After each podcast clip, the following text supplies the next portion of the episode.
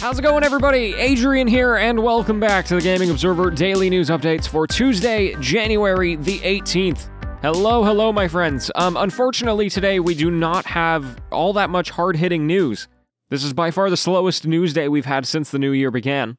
And so today, honestly, I'm just going to tell you about some interesting articles that I found about just like random topics, to be honest. So if you're only here for the news, then feel free to skip today's episode. Otherwise, I'm just going to talk for a bit. The first thing that caught my attention today was from Game Informer.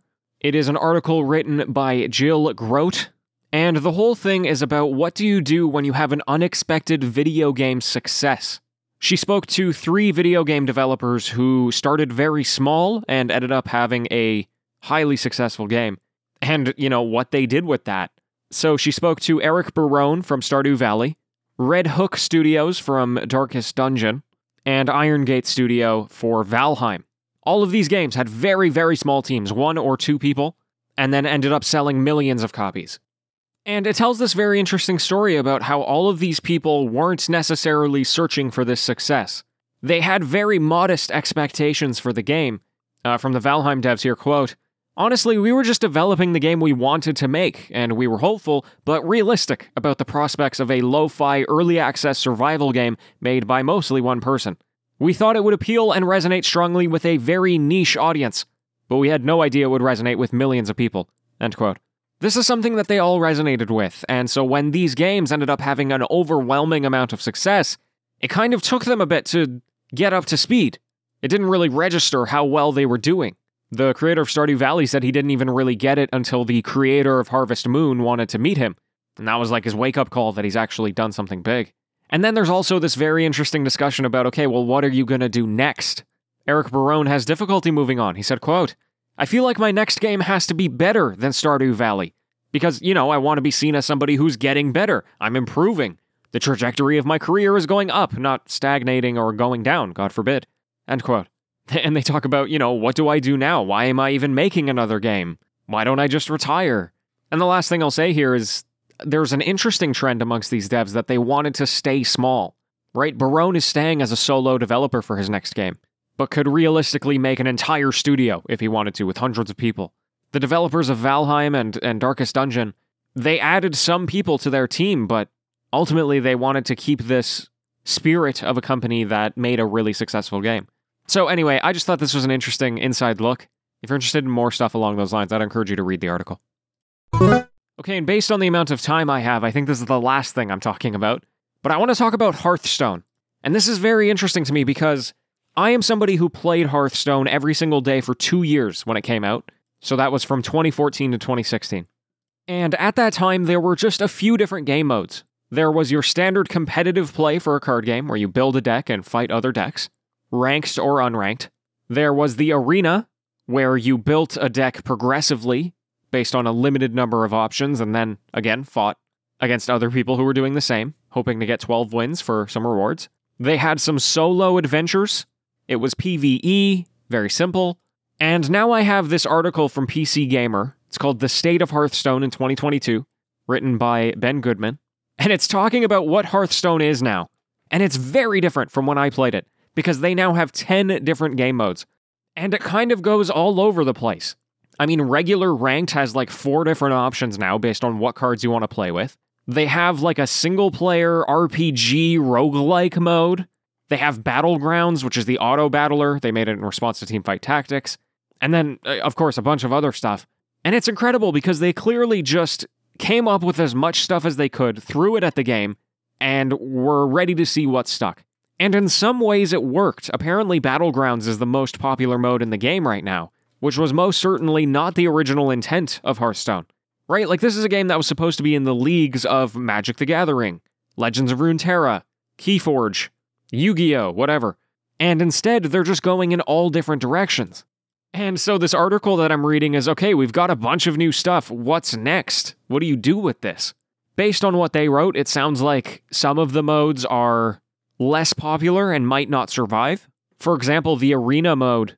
Apparently, the balancing in arena was handled by just like one person, and he has since left. So, like, that's kind of weird. Anyway, I don't know that I have a good conclusion here other than to say it's strange for me to look at the game now and see that they've gone so far away from the original design. And I don't know if that's a good thing or a bad thing. It's just unexpected. I will say I did leave the game because it was very hard to play it for free, and I imagine that that has not changed, so take that as you will. My friends, I'm out of time. Thanks for being here. Hopefully, some more news tomorrow. And until then, happy gaming, everyone.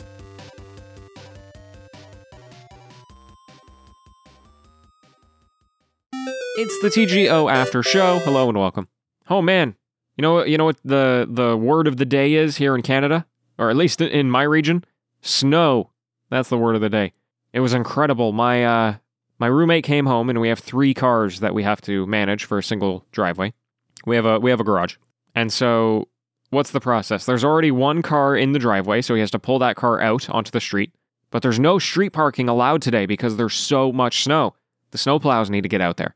Normally, it's just you can't park overnight on the street, but sometimes it snows so hard they can't have you parking there in the day either. So it'll be like a you know a little announcement that they do. So anyway, he he pulls the car out and then he shovels because he can't get his car into the driveway. There's too much snow. So he does the whole driveway. It takes him like 10 minutes.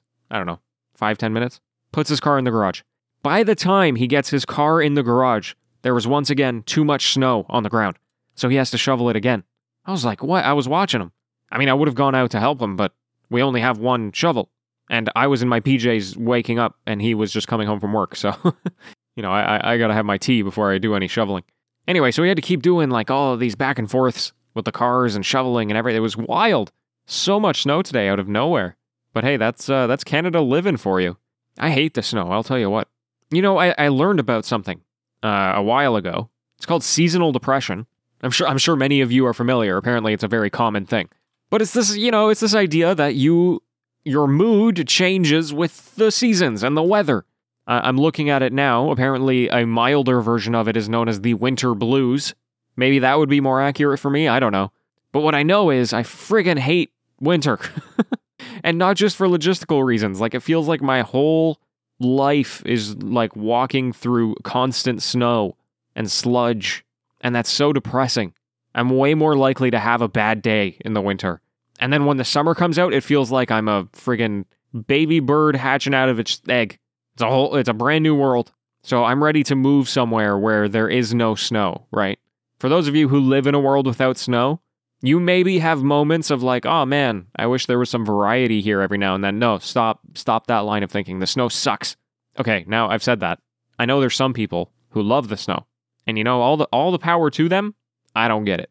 In any event, this is not the tangent I meant to go on. What's going on with me? Oh, it's the same. You know what's going on with me. I'm still so pumped about these these videos that I'm making. I'm getting some amazing interviews. Like I've never been so excited to make something since I started the the Observer, basically. There's been a few highlights over the last couple of years that really stand out, but ultimately like I've never eagerly anticipated to edit a video, you know? I've always tried to make the editing process as simple as possible. I record this after show in one take. That's why I fumble and, and stumble with the words. Because I, I don't want to do the editing. It's it's so slow and boring to me. But this, I have like a vision for the video and I'm so ready to execute. So, I don't know. I hope you can look forward to that. And there was no news today, so I, I looked through my RSS feed. I saw a few interesting articles. I didn't get to all the ones that I wanted to talk about, but I don't know. Maybe I can just save that for the weekend. Hearthstone, it was one of those games that just took me and it became my whole life. You know, nowadays I try to be a variety gamer. I try to do lots of different stuff in the world of games. And back then, that was not the case. I've told you many times, I put a lot of time into Call of Duty, where that was the only game I played. Same with Guitar Hero. And Hearthstone was, was definitely one of those as well. I gave up because you could not play that game with a full deck. It would be impossible to get a deck of cards. You could maybe get one or two decks, but I mean like a full collection. That was all I ever wanted in that game was to be able to just have all the cards so I could make whatever deck I wanted, and it was impossible without paying. So uh, that's why Legends of Runeterra is so great because it's very easy to get a full collection in that game, and they just rely on the cosmetics. Anyway, I've talked too long. Thanks, folks. Take care of yourself. Farewell.